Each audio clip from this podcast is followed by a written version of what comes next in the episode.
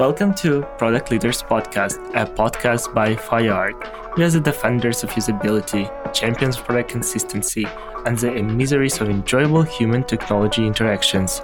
Don't play the game, listen to the podcast, where we share conversations in product leadership to help empower you to produce great digital products for your customers. Hi everyone, today we are having Abraham, an entrepreneur with a passion for product, finance, and strategy. He has skills in financial modeling, project management, pandas, Python, SQL, quantitative analytics, and business strategy. Currently, he is product manager at Georgian, a fintech company offering data-driven platform for providing insights to solve the key challenges CEOs face as they grow their businesses. And today we are going to talk about how it's like to be a product manager leading AI ML products from zero to one. So stay tuned. Thank you for joining our podcast. And would you like to take a few seconds telling us a little bit about yourself and about your background? Thanks, Olgan. Thanks for having me here. A little bit about my background. I've had a life before product management, as with many other product managers. I spent some time in finance, some time in consulting, in fact, some time in entrepreneurship as well, before I decided to go into kind of product management. For my finance side, I spent most of my time in equities research and in investment banking. For consulting work, I actually did a lot of work on evaluating companies for large private equity groups here in Canada. And then I decided, well, why not try and build a product around this? And that's why I jumped into kind of entrepreneurship. And that's what kind of kicked off my interest in product management. Alongside my entrepreneurial background, I also spent some time on my MBA out of U of T. And then roughly a couple of years after I started the startup, I kind of realized that I actually need some more experience working on product at a larger firm. I started looking around and landed at Georgian, which is a venture capital firm here in Canada, the largest one here actually. And I helped manage their internal quant investment engine, if you want to call it that. Like we use machine learning and AI to discover the next best startup to invest in or find the next best market to invest in as well. Awesome.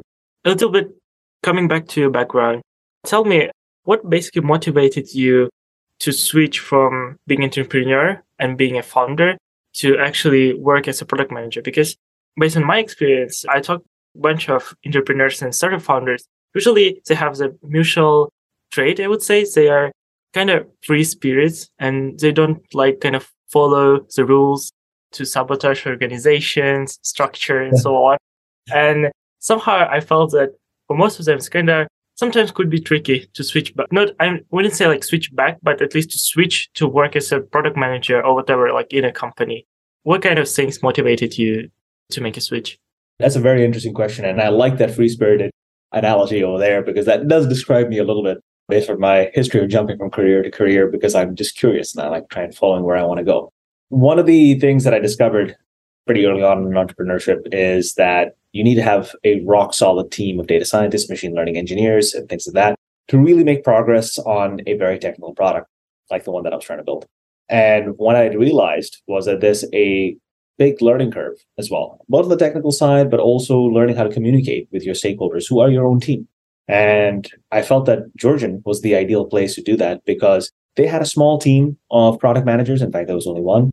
And they actually had an enormous team of data scientists and machine learning engineers. So it was a ripe opportunity to jump into an organization that had a lot of upward momentum and you could actually build something great. They also had a culture of like innovation and like disrupting themselves on a repeated basis. So I felt, well, why not jump in and let's try this out. It did not hurt that they already had a product that was kind of doing what my startup was doing anyway. So I kind of took it over and took it to the next level. So it's awesome. And how basically your early days of your startup looks like. I mean, I know there are like a lot of books that you need to be lean, you need to spend as less money as possible. But in case of ML, I don't feel that it's kind of right way to do things just because in general it's costly and it's not something that you can just build in no code. It's something where you need to find at least an experienced CTO at that field and not all the CTOs can complement your skills or help build the technology. How it looked like in your context? That's a very deep question. So basically, the interesting thing about one of the toughest things that you got to get through is the is the technical aspect, regardless of whether it's AI. Or, you will be under an enormous learning curve. It's not even vertical; it's practically like you're doing cliffhanger at point in time. But what you end up realizing is that through iteration of working with people, it's not the product manager's job to come up with the solution. Your job is to understand the why. And it's the same thing for an entrepreneur. You don't necessarily have to know the exact solution. You do have to have a vision that, hey, I want to solve this problem and I want to address these things. But you work collaboratively with your team. And oftentimes it's about finding that right team that can bring you up to up to speed. Hey, listen, you know, this is how we do machine learning, so on and so forth. Now, in terms of the lean aspect, which is the other aspect that you kind of mentioned, I would dive into kind of two things. First is machine learning back then, when I was doing it back in like 2017, was a bit of an earlier field compared to 2023. It's about five years. You know, a lot of the, the AutoML packages and things like that that we use these days don't really exist or uh, were pretty premature back then. In fact, some of the transformer models and everything else, BERT and everything was relatively new back in 2017. So it was a little harder back then. Today, if I were to answer that question for listeners today, I would say that it is very possible to pull up a MVP using, you know, simple libraries like sklearn. You might have heard of that, or something with TensorFlow for that framework, and then use that to come up with an MVP that just provides a little bit of value, right? That's what you really need to do. Show that, hey, listen, there's a little bit of value that's competitive with alternative methods of doing or solving this problem. If you can do that, that's when you can go to like someone like a pre-seed company or like even like your early stage teammates and convince them to join or give money. And then you iterate upwards. You say, what's the next smallest bit of value that I can add? And you always want to do it in the smallest possible way. In Georgian, we do increments every couple of weeks right? And it's been that way since the foundation of some of our products. So we don't start with like an 18 month gap where there's nothing, right? And you build stuff for that. That used to be the case before you had all these kind of ready made libraries, but nowadays you can be agile. Okay, cool. And okay, getting back to the MVP, you know, how to find a balance? I mean, let me make an analogy. You want to sell pizzas and you don't have enough, I don't know, instruments to do that, but you want to try whether or not your pizza is good. And you can end up selling burning pizza.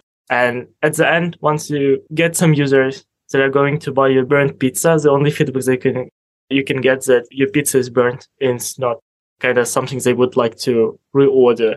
And I think it's the same with MVP. You kind of thinking that you need to create something minimal but and viable, but you don't you always to take in mind that you need to also, especially in 2023, to create something like minimal but also lovable. And in that case, how to find this balance? Yeah. So inevitably, whenever you're making your journey towards a minimal lovable product, you're going to hit the minimal viable product in between. The key is to make rapid progress. And oftentimes, you know, one of the mistakes that I made when I first joined Georgian, for example, is trying to get things perfect on the first version, right? What ends up happening is the requirements that you elicit, everything else of that are great. They're wonderful but there's oftentimes a set of unlisted or unstated requirements that is hard to elicit ahead of time. And if you don't put an MVP out that's somewhat not lovable, somewhat not great, what'll end up happening is you won't discover those unstated requirements. And what you think is the minimum lovable product will actually end up being the minimum viable product of burnt pizza anyways. Right. Yeah, and exactly. you burned a lot of time, you would have used up a lot of time doing this perfection, and you would not have gotten what you really wanted. Ensuing, how do you say, experiments at Georgian when we instead of building up an entire pipeline and then showing them the machine learning score for startups or something like that, imagine just putting things into Google Sheets, right? Literally running a manual set of experiments, doing something in Google Sheets and coming up with a process to just go through the startups. We did that and it was a resounding success, right? We were able to collect very quick feedback. Hey, it's not doing well here. It's doing really great there. I really like this. We were able to iterate so quickly on the final design by the time we actually started building the pipeline and doing things at the end, it was a huge success. Yeah, of course, that full pipeline build, that ML ops infrastructure and everything to build that, that does take a year to two years. But then what ends up happening is we were able to iterate from a very basic MVP model to an MLP model, right? And then that kept them happy until we got the full infrastructure up and running. And now it's like a magical experience, right? We like to talk about magical experiences at Georgian. And we like to think that our products are now at that stage, but we had that burnt pizza stage earlier on as well. It's great. And you mentioned that you are like the only one product manager, right? No, I'm not. So I was the first junior product manager. Ah, okay. Uh, Jason Bernier. And then now we have Kaid, who's also a product manager at Georgian. He's actually leading our outward facing product. So we took what we built for our own quant investment engine and now we're repurposing it for outward how do you say, use in our portfolio companies mm-hmm. to enhance their sales pipelines. So that's a much bigger project. And in fact, about 50% of my time, 60% of my time is on that project or that product right now. Cool. And how the structure looks like in your current organization? I mean, probably all the department has their OKRs and also I check your website. You kind of communicating a few things. I know that you're preparing like you have a solution for CEOs and startup founders, but also your other part of your company also investing on a seed round, I believe. And I'm curious how the structure looks like and how you're dealing with some sort of OKRs. Probably you have such things in your company. Oh yeah, we just went through a finalization of our OKRs because when you're doing experimental stuff after you do the initial research, you have to rework the OKRs a little bit, right? So that always happens. Yeah, so the overall organization is centered around investing. We are a VC fund. In fact, we are a growth equity fund. We actually invest in Series B, C, and D rounds. We are a little bit later stage in our investment. What we tend to do is look at companies that have hit kind of product market fit and are kind of in that accelerating phase where they want to take over like the region, North American region or European region. And then we start investing in those. The main focus of our firm is to actually invest in AI. So what we ended up doing is to build a large applied research team initially, and now a large product and engineering cohort as well, relative to our size. With, in addition to that, we have the traditional VC departments. We have our growth team that kind of sources companies and markets. We have our investment team that does like the kind of middle of funnel kind of investments, like the really good investment bankers and former product managers that are now VCs who love investing. And then we have our administrative staff as well. And then we have the customer success team that actually focuses on adding value, like internal consulting group as well. All these different teams work with us to in the product side to determine kind of OKRs, both for like a portfolio facing product and of course for the investment kind of facing product as well. And it's kind of a collaborative effort. We kind of divide business goals between the different teams, best practices, and how we kind of determine the OKRs in our own team, product team, is largely around product stages, hitting product market fit, building out the same way that any entrepreneur would do, kind of like for their early stage startup. Uh, be the difference here is that we are probably a little bit more focused on your cybersecurity, compliance, things like that, because we are a financial institution. So we have to do those things as well on top. How being a product manager in AI ML focused company and also as a company that actually VC, it's differ from being a product manager from in a startup. So there's a couple things. First is VCs don't grow as fast as a typical software company. So you have to be lean all the time, right? That lean startup thing is how we live our lives every day. But that's the first thing. Like VCs have a very steady but long-term growth profile. So that's the first big difference. The second difference that we have is from a culture perspective, we have a lot of attention to compliance, uh, reporting, things like that. You know, we report to the SEC, to other things like that the OSC here in, in Ontario. So these securities commissions and financial institutions and regulatory bodies require quite strong regulations. And we can't use insider information, for example, for any of our machine learning models. So we have to do a lot of that testing. And again, that a lot of that falls on the product product team. So sometimes I wear the hat of, you know, not just a product manager, but the compliance officer, a small data engineer, right? Those kind of things. Mm-hmm. So it still feels like I'm part of a startup. So that's kind of the reason why I'm really enjoying it.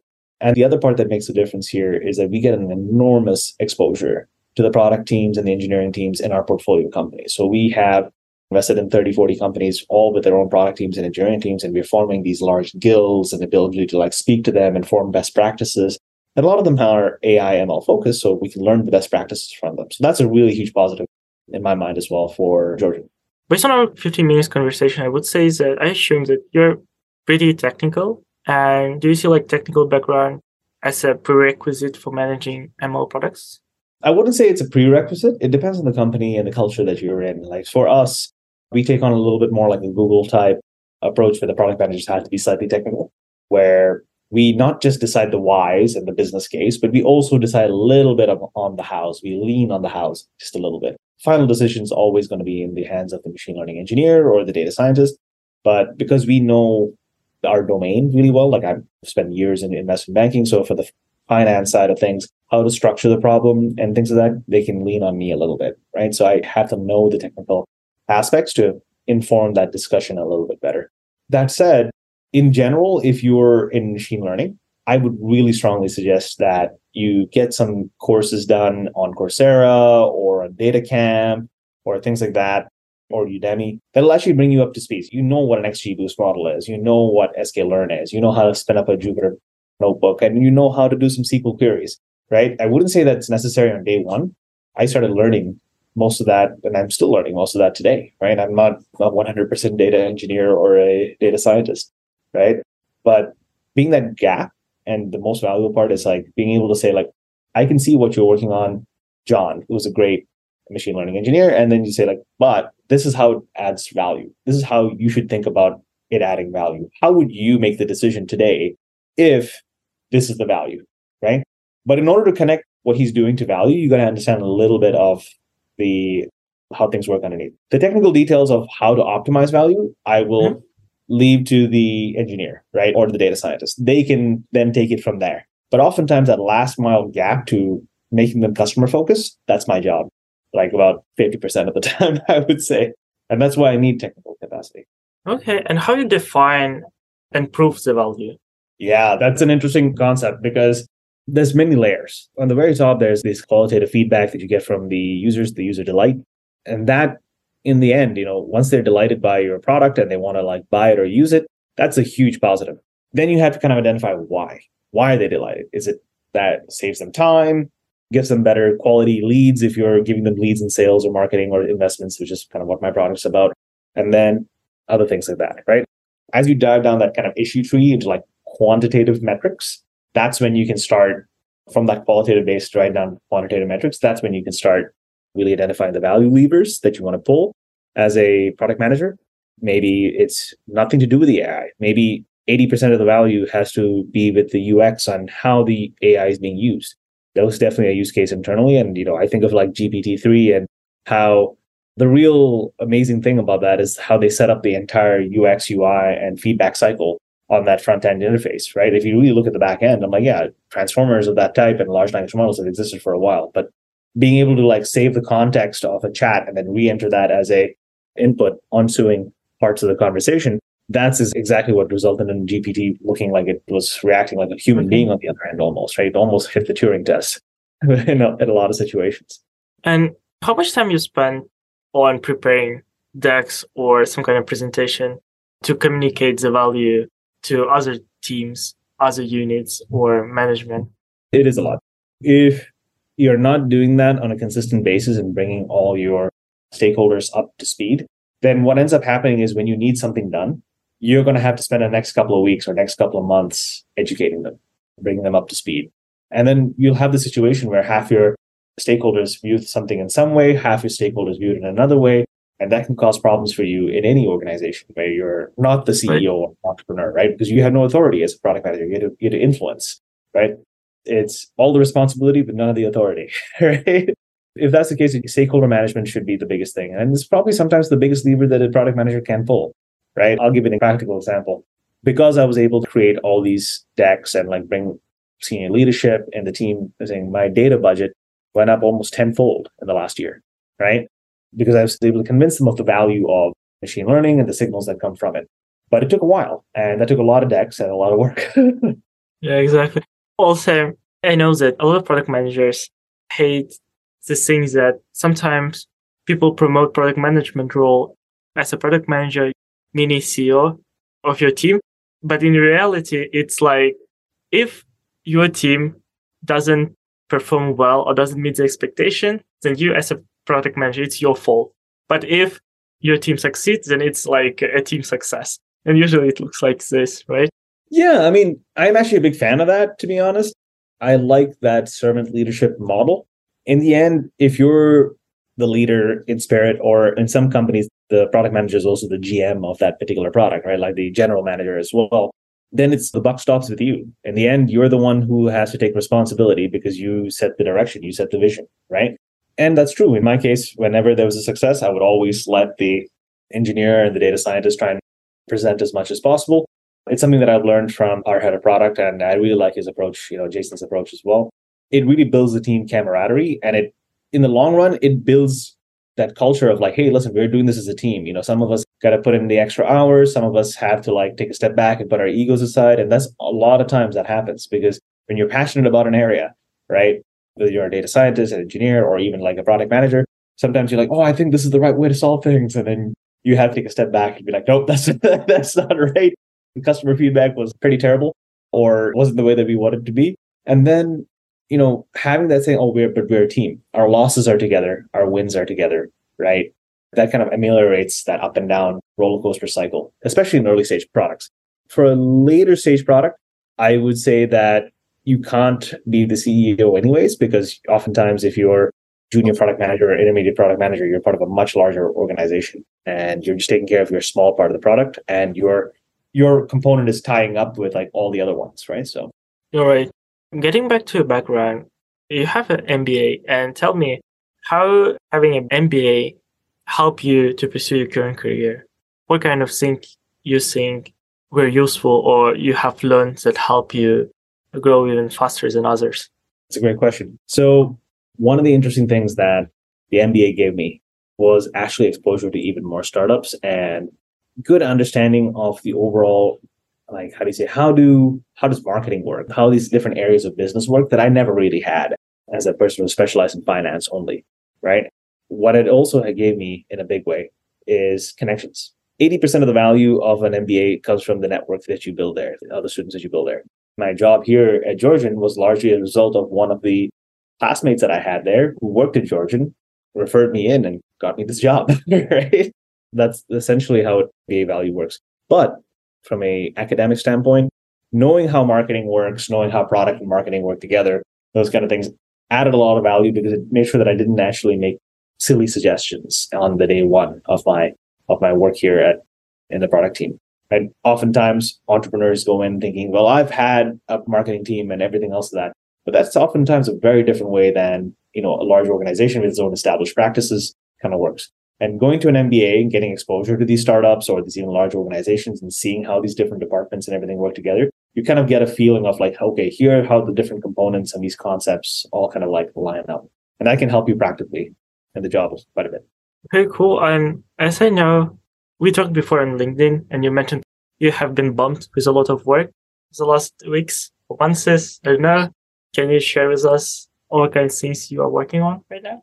The kind of things that I'm working on right now? Yeah, mm-hmm. sure. I right now I'm actually working a little bit on building our time series modeling kind of infrastructure a little bit. So we actually pulling in a lot of data from a lot of our customers and we need to run kind of predictions on that data. Oftentimes, like I mentioned, we need to go towards that formalized MLOps infrastructure. So I'm designing with co-designing with a lot of the uh, engineers and data scientists that particular set of infrastructure.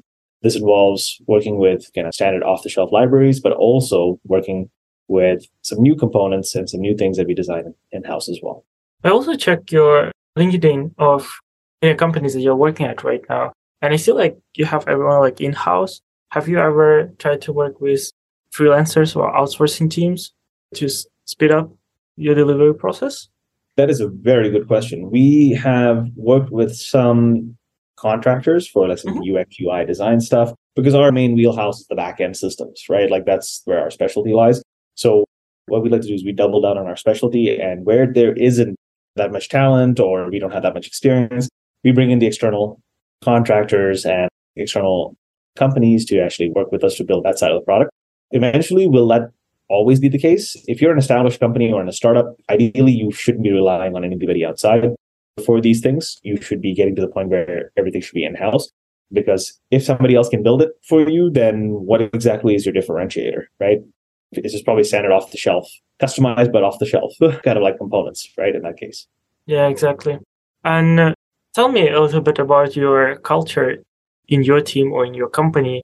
You mentioned that you're practicing servant leadership. It's awesome. And also seems like as you have, I would say most of your team members are internal team members. They're working in-house with you.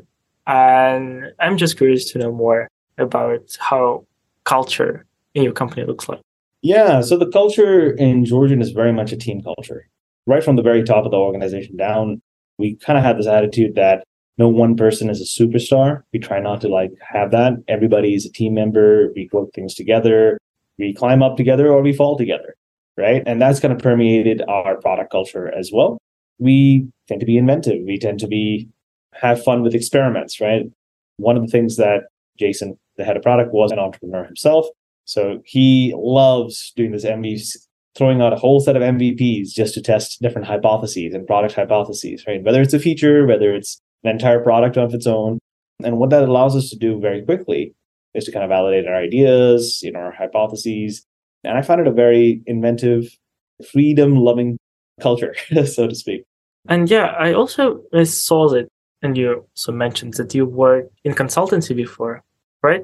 How consultancy is different with what you're doing right now?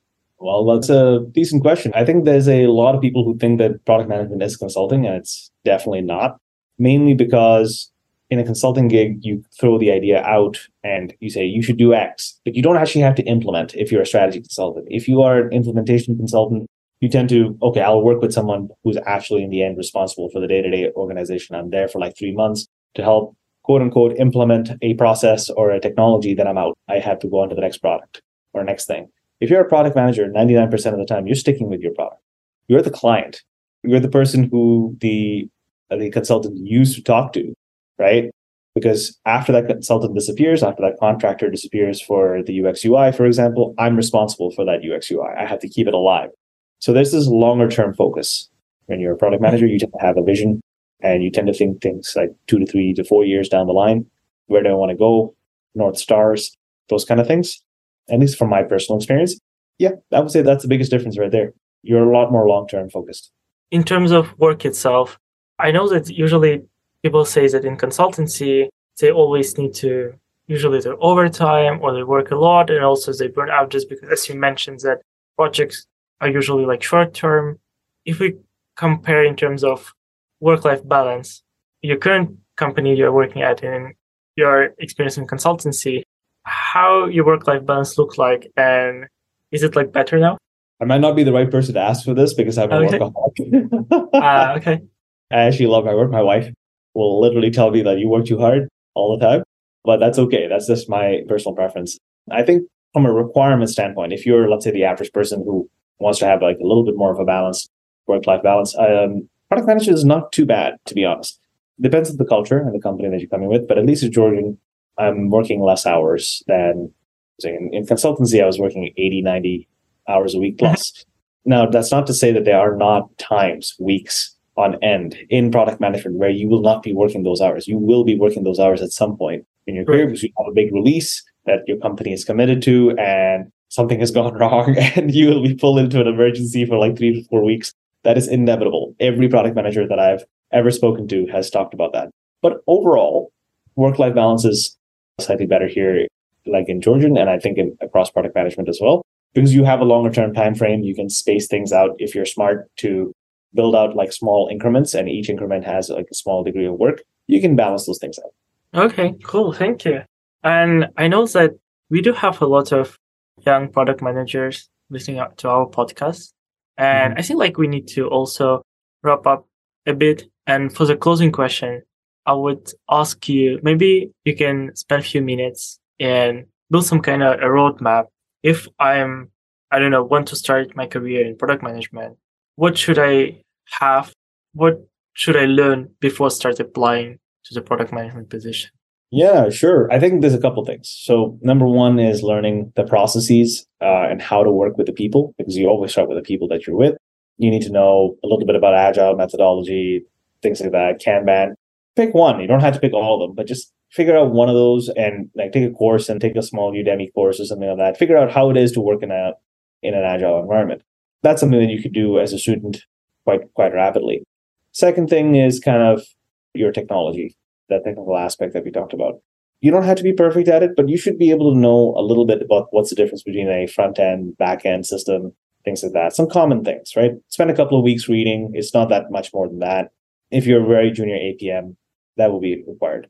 Third is really become an expert at critical thinking, right? Because in the end, a product manager's main role is to discover why a product needs to be built. And that involves how big is the problem? Is this a real problem? Can somebody else build solve this problem better than we can? Right? those are all a little bit more about critical thinking, market research, those kind of skills. And those kind of things are more general, right? Learn how to think critically, learn how to be kind of free of constraints and of biases. Oftentimes, when I was hiring an APM to work for me for like, you know, on a contract basis for a little while, I would look for that. That ability to be agile on their feet, think about problems in like an agile way. And I don't mean agile in the sense of the structure, right? Mm-hmm. I mean like agile in the sense of the uh, like being quick on your feet. That's probably the third thing that I'm looking for the most. Last thing, learn how to speak to people, right?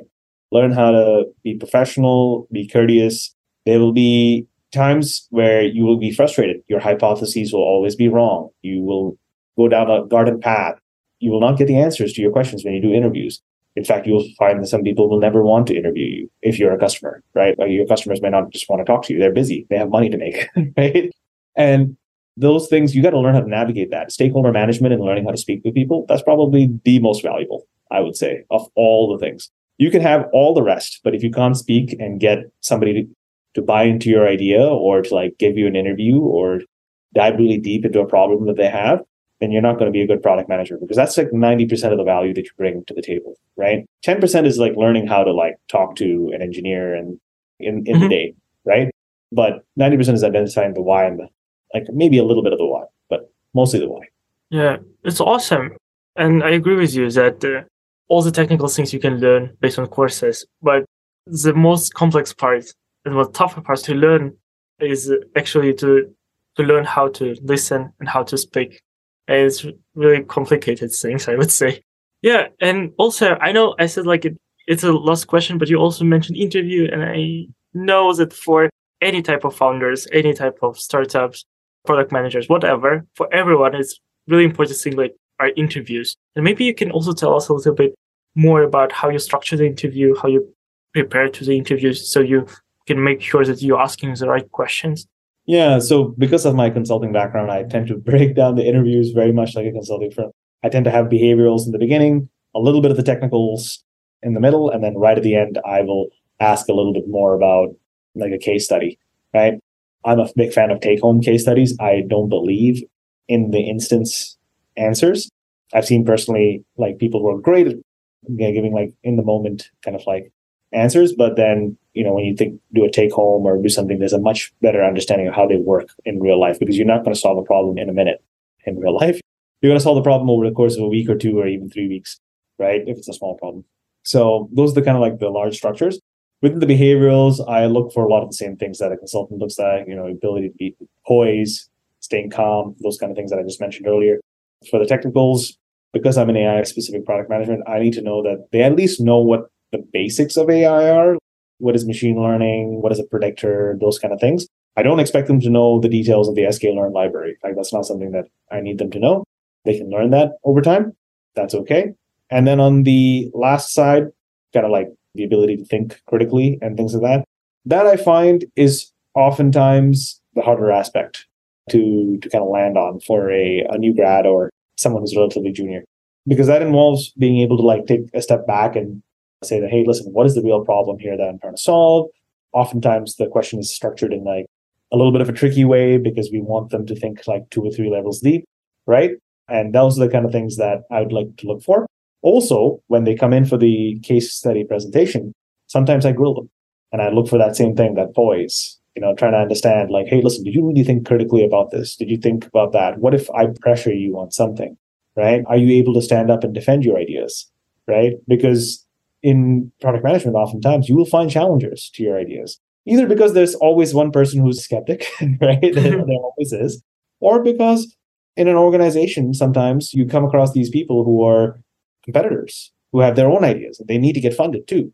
So there'll be a little bit of back and forth, and it's healthy. It's not never a negative thing. It's like a healthy skepticism that comes up. But you got to be robust in your confidence. And I like to see that in my juniors as well and my teammates. Yeah, for sure also, I would say that everyone who I speak with with a consultant background, they're always confident. I don't know what is inside, but when you're just looking at them, you can see like they're confident. It's all the scars from from our time consulting. Uh, yeah, we have to be confident. Otherwise, we get like on a review, we get said like, well, you know, you need to be more confident when you present. So they're like, okay. Mm-hmm. yeah, you even need to be confident when you're not you don't even know like what you're presenting. That happens a lot in consulting, a lot more than consultants like to admit, to be Mhm. honest. okay, cool. I think like we can finish our podcast episode.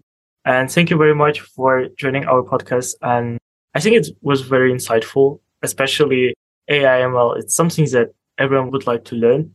And I think we can just break up this podcast into notes. And I'm sure that user can just use it as a checklist on how to start their career in product managers. Makes sense. Thank you for having me, and hopefully it'll be useful for all the young PMs out there. I'm sure. Thank you very much. Product Leaders Podcast is brought to you by FireArt. I was your host, Tolik. To find out more about FireArt and how we aim to build a brand that will contribute to the world with useful products that empower people and make their lives easier, visit fireart.studio. Search for Product Leaders in Apple Podcasts, Spotify, and Google Podcasts, or anywhere else podcasts are found. Make sure to click subscribe so you never miss any future episodes. On behalf of the team here at FireArt, thanks for listening.